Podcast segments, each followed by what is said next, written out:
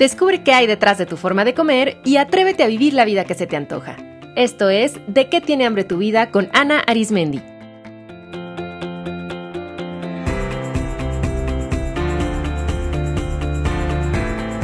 Este es el episodio 234. Tienes derecho a ocupar espacio. Hola comunidad. Les doy la más cordial bienvenida a un nuevo episodio del mejor podcast en español sobre psicología de la alimentación. Mi nombre es Ana Arismendi, psicóloga y psicoterapeuta, creadora de este espacio y especialista en esta fascinante disciplina de la psicología de la alimentación que estudia todos los factores que influyen en la manera en que comemos y cómo nos relacionamos con nuestro cuerpo. Por ejemplo, nuestros pensamientos, emociones, nuestro sistema nervioso, nuestras relaciones, nuestras experiencias de vida, nuestra familia, nuestra cultura, todo eso impacta en cada uno de los bocados que das en el día y en cómo es la manera en la que percibes y vives a tu cuerpo. Hoy les quiero hablar sobre el derecho que tenemos a ocupar espacio. Ocupar espacio quiere decir reconocer nuestro derecho a existir y a físicamente ocupar un espacio con nuestro cuerpo, con la forma, tamaño, color, características que nuestro cuerpo tenga. Ocupar un espacio quiere decir reconocer nuestro derecho a tener opiniones propias, a expresarnos, a decidir lo que queremos en la vida, a participar en las actividades que deseamos, a poder utilizar nuestra voz para expresar nuestra autenticidad y a tener espacio dentro de nuestras relaciones, en la vida social, en la vida académica, en la vida laboral y en la vida pública. Históricamente a las mujeres se les ha negado este derecho. Hasta hace no mucho las mujeres en Occidente no tenían derecho a ocupar espacio en las escuelas, en la política, en las empresas, en los medios de comunicación y hoy todavía esa es la realidad de cientos de miles de mujeres en países y en circunstancias donde hay tal opresión de género que las mujeres simplemente no tienen derecho a ocupar un lugar.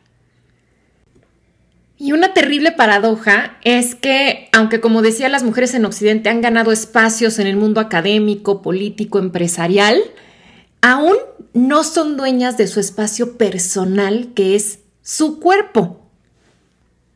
Porque una forma en la que hoy en día se sigue violando el derecho a ocupar espacio es a través de la cultura de las dietas y de la gordofobia, que hace sentir a las personas y sobre todo a las mujeres que se tienen que hacer chiquitas, que no se vale hacerse notar, que tienen que encoger su cuerpo, que no pueden o que es peligroso mostrar su cuerpo, a menos, claro, que sea para cumplir los deseos del otro. Como dice la socióloga Naomi Wolf, una cultura obsesionada con la delgadez femenina no está obsesionada con la belleza de las mujeres, está obsesionada con la obediencia de estas. Y así es, la cultura de las dietas es una forma de opresión, de control que no solamente afecta a los cuerpos grandes, sino a todos los cuerpos, porque hace que las personas, independientemente de cómo sea su cuerpo, pues no se sientan con derecho a disfrutarlo, a habitarlo y a mostrarlo y a ocupar con él un espacio físico y emocional. Esto es cierto para todos los cuerpos que se ven influidos por esta cultura de las dietas y de la gordofobia. Sin embargo, aquí hablaré más en femenino porque sin duda eh, son los cuerpos de mujeres a los que se les dirige todo este mensaje y los que se han visto más afectados. Por ejemplo, ¿a cuántas de ustedes mujeres les han dicho que son demasiado? Que son demasiado ruidosas, demasiado gordas, demasiado calladas, demasiado extravagantes, demasiado altas, hasta demasiado seguras en sí mismas. ¿O cuántas han escuchado frases como no comas demasiado, no hables demasiado, no te rías demasiado, no pidas demasiado, no enseñes demasiado, no uses demasiados colores, no llames la atención, no molestes a otros? ¿A cuántas de ustedes les han dicho, pues ¿quién te crees que eres? Este no es un lugar para ti, aquí no cabes. Quiero que perciban cómo, cómo se sienten en su cuerpo tras escuchar todas estas frases. seguramente se sintió violento. Algunas habrán sentido cómo su cuerpo se activó, yo lo sentí al pronunciar estas frases. Quizá hayan sentido rabia o tristeza. Tal vez algunas de ustedes, queridas escuchas, piensen, ¿cómo es posible que se les hable así a las mujeres? Porque quizá ustedes sean de las pocas mujeres en este planeta que han vivido en el privilegio de no escuchar estas frases. Pero sé que muchas otras de ustedes saben muy bien lo que es crecer con estos comentarios, quizá escucharlos casi a diario. Para gran cantidad de mujeres, estas frases son de lo más común. Creo que ya me van entendiendo bien o me voy explicando bien en cuanto a qué se refiere esto de ocupar espacio. Cuando no nos creemos merecedoras de ocupar espacio, esto se hace notar de distintas maneras en nuestra vida. Por ejemplo, en nuestro cuerpo se nota con la obsesión por tener un cuerpo pequeño. También en ciertas posturas y lenguaje corporal como el jorobarse, el mantener brazos y manos siempre cerquita del cuerpo, sintiendo como incomodidad al extenderlas, em, parándose, procurando tener las piernas y los pies juntitos, al sentarse cuidando de cerrar las piernas y cruzándolas con tensión. O no sé si a ustedes les pasa que tienden a sentarse en la esquinita de un sofá aunque, hay suficiente espacio, o lo mismo en la cama, que tiendan a ocupar solamente la orilla. También se nota el estar bajo este condicionamiento cuando se tiende a caminar mirando hacia abajo, o cuando se mira hacia abajo al hablar con alguien, cuando se habla con una voz muy bajita, cuando se tiene miedo a que el cuerpo sea reconocido a través de miradas, cumplidos, caricias o reconocimiento. El miedo a ocupar espacio también se nota en actividades y relaciones.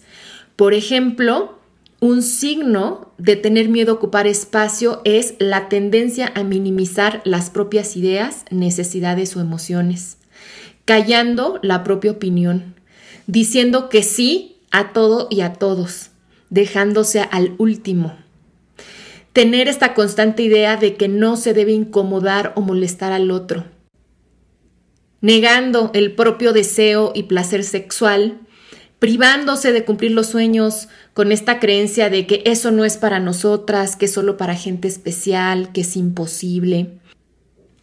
Y el síndrome del impostor, que es la creencia de no ser capaz y no ser suficiente, aunque exista evidencia de lo contrario, es en gran parte resultado de esto, de sentir que no se tiene el derecho a destacar y a ocupar un lugar. ¿Se identifican con alguna de estas manifestaciones del miedo a ocupar un espacio? Esto nos afecta profundamente porque primero nos genera conflictos con nuestro cuerpo que nos alejan del autocuidado y del gozo corporal. Y eso resta placer en nuestra vida, eso nos aleja de la salud y hace que nos involucremos en conductas pues no sanas para sostener a nuestro cuerpo físico y además porque no estar en paz en nuestro cuerpo tiene repercusiones psicológicas muy importantes. Nuestro cuerpo es nuestro sostén, nuestro soporte y una gran fuente de seguridad. Pero cuando no es así, cuando no lo percibimos así, entonces eso nos hace sentir inseguras, lo cual afecta a todas las áreas de nuestra vida porque impide que tengamos la confianza para cumplir nuestros sueños, para relacionarnos con otras personas. Alimenta la creencia de que no somos suficientes, de que hay algo mal en nosotras mismas, genera mucha vergüenza, hace que nos ocultemos y que no podamos mostrarnos tal cual somos.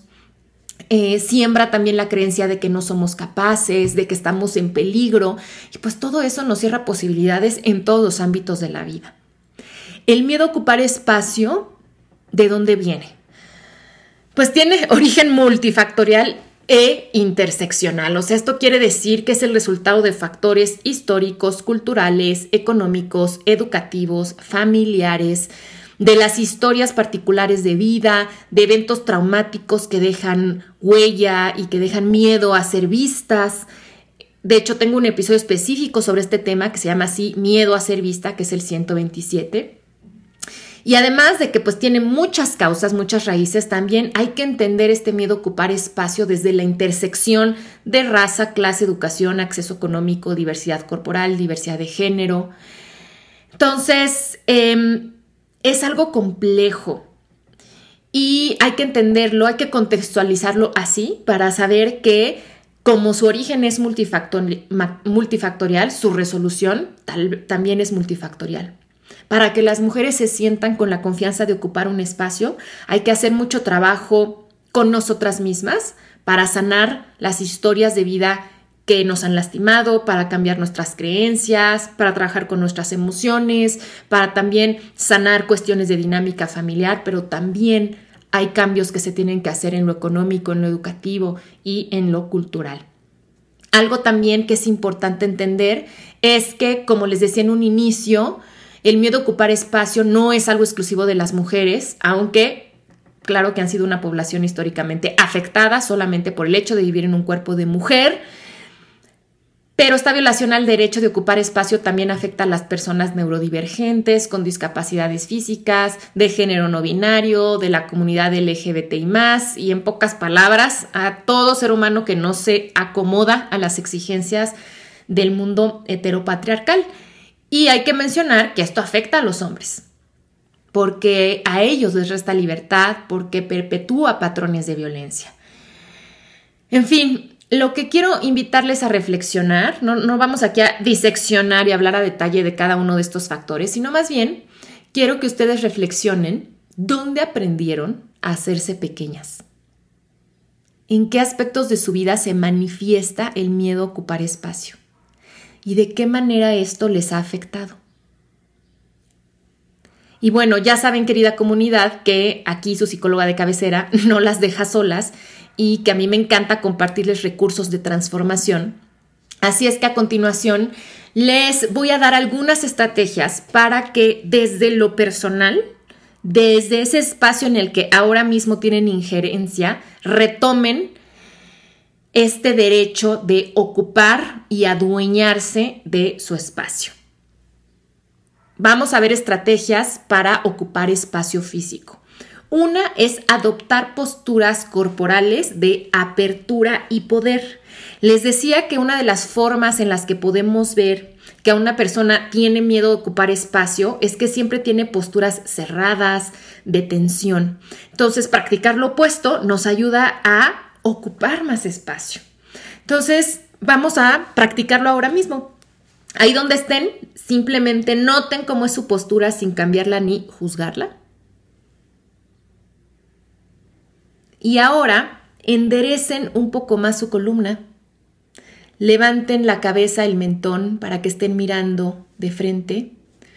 Suelten sus brazos, relajen sus piernas. Y perciban que notan. ¿Qué cambió en su cuerpo? ¿Qué cambió en sus emociones y en sus pensamientos?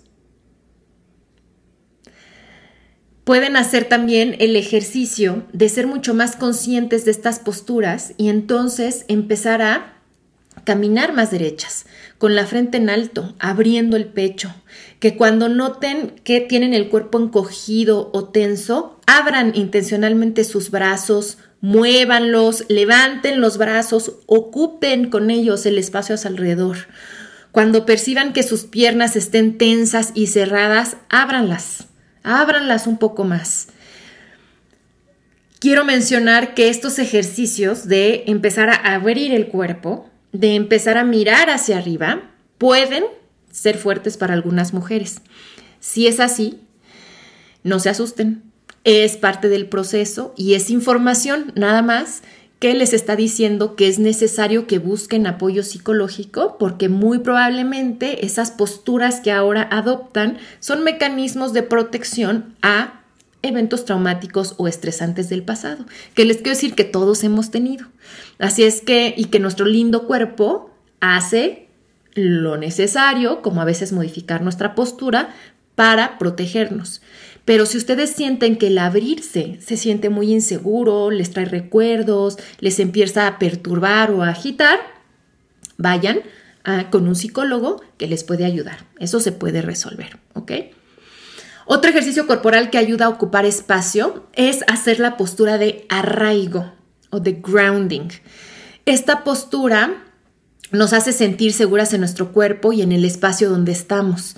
Yo recomiendo hacerla todos los días al despertar, porque eso nos permite habitar nuestro cuerpo y sentirnos seguras. Y van a notar qué diferente es empezar el día en estrés y con los pendientes o empezarlo totalmente empoderadas en nuestro cuerpo. Y también puede ser una gran estrategia para eh, enraizarse y empoderarse en momentos de miedo, de angustia y de ansiedad. Les enseñé cómo hacer la postura de arraigo en el video que se llama así, postura de arraigo, que encuentran en mi canal de YouTube y en mi Instagram TV. El link directo está en las notas de este episodio. Algo también muy importante es, es aprender a ocupar el espacio como dentro de nuestro cuerpo, es decir, habitar a nuestro cuerpo, aprender a sentirlo, para ello he grabado ya varios episodios donde doy muchas estrategias, como el 222 que se llama Habitar el Cuerpo, el 202 Autoestima Corporal o el 142 Confianza Corporal. En estos episodios les enseño junto a mis invitadas cómo reconectar con el cuerpo y cómo vivirlo. Otra estrategia es que se expresen a través de su cuerpo, una gran forma de de que el cuerpo pueda empezar a ocupar espacio es peinándolo, maquillándolo, vistiéndolo como a ustedes les hace sentir bien, como a ustedes les parece cómodo, como a ustedes les parece apropiado, como a ustedes les parece estéticamente agradable. Y una forma más de ocupar espacio físico es teniendo literalmente un espacio propio en su casa un espacio para ustedes mismas, a su gusto, donde puedan estar cómodas y hacer lo que ustedes quieran. Les platico que en mi taller Diseña la vida que se te antoja, una de las tareas de preparación antes de empezar el taller que les pido a mis alumnas es que elijan lo que yo llamo un espacio sagrado, que va a ser un espacio dedicado a realizar los ejercicios de ese taller. Y no ha habido una edición de este taller que llevo dando ya por cinco años en el que mm, alguna de las alumnas no haya compartido que se dio cuenta que no tenía un espacio, que en su casa había espacio para cosas de la oficina, pues para la comida, para los invitados, que había espacio para los hijos, para el esposo, pero ¿dónde había un espacio específicamente de ellas? Y eso también puede pasar incluso aunque vivan solas.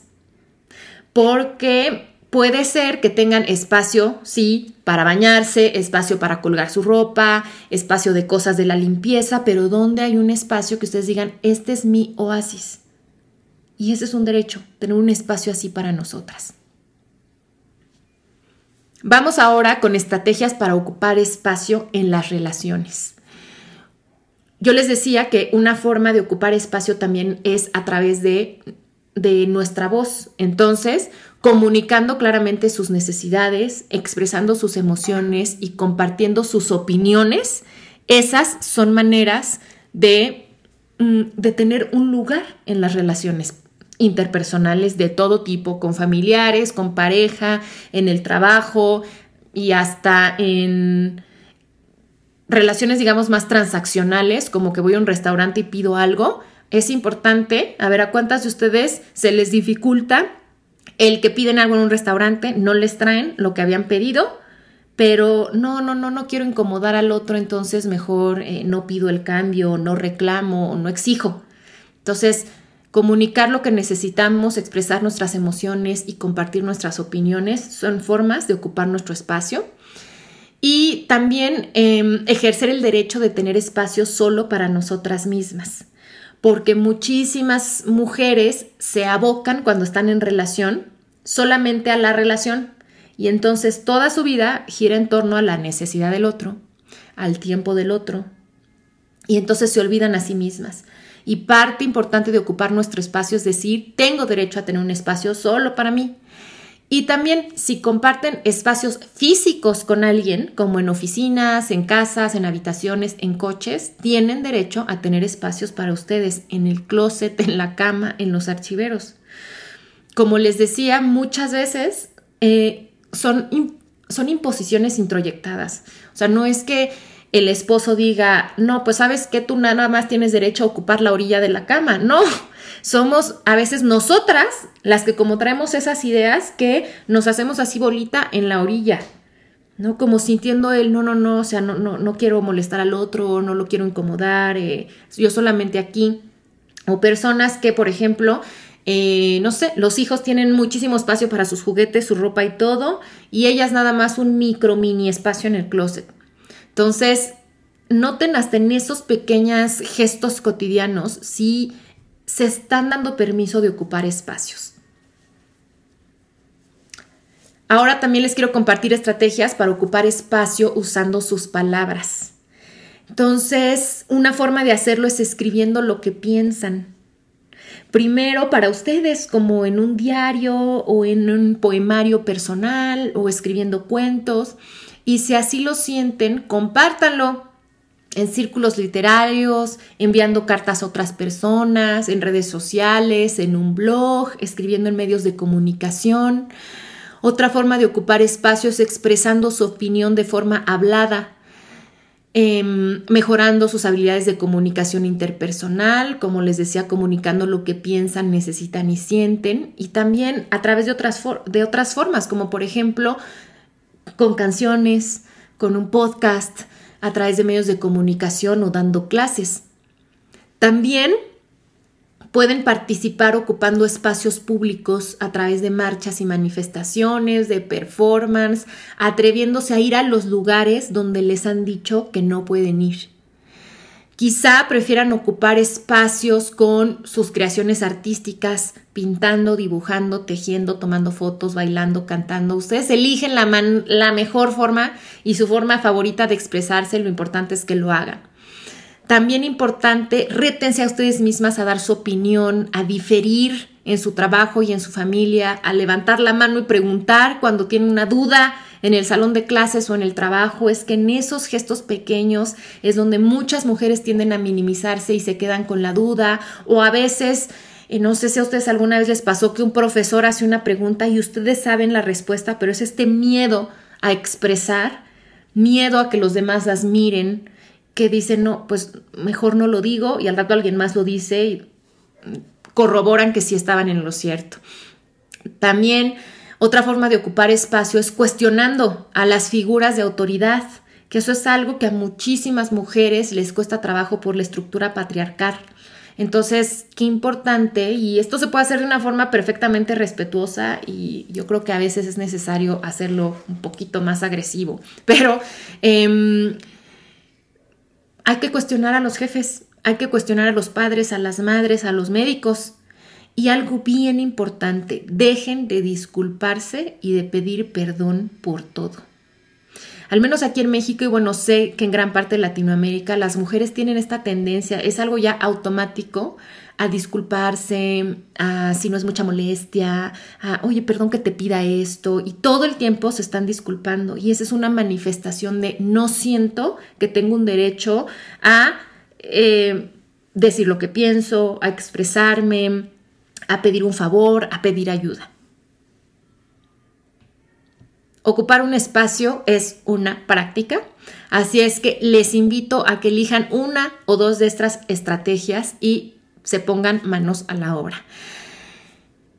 Puede ser que empezar a ocupar espacios despierten ustedes recuerdos o traumas, así es que como les decía, no se asusten, solamente pidan ayuda. Y sirve mucho empezar a ocupar espacios en grupo, es decir, en acompañamiento con otras mujeres para que esto se sienta más seguro. Es muy probable que cuando empiecen a ocupar más el espacio que les corresponde, esto incomode a otros. Y recuerden que ese es el problema del otro, no suyo. Y pues en ese caso es importante que hablen, que escuchen, pero que se mantengan firmes porque recuerden que ustedes tienen derecho a ocupar espacio. Importante, respeten los espacios de los niños.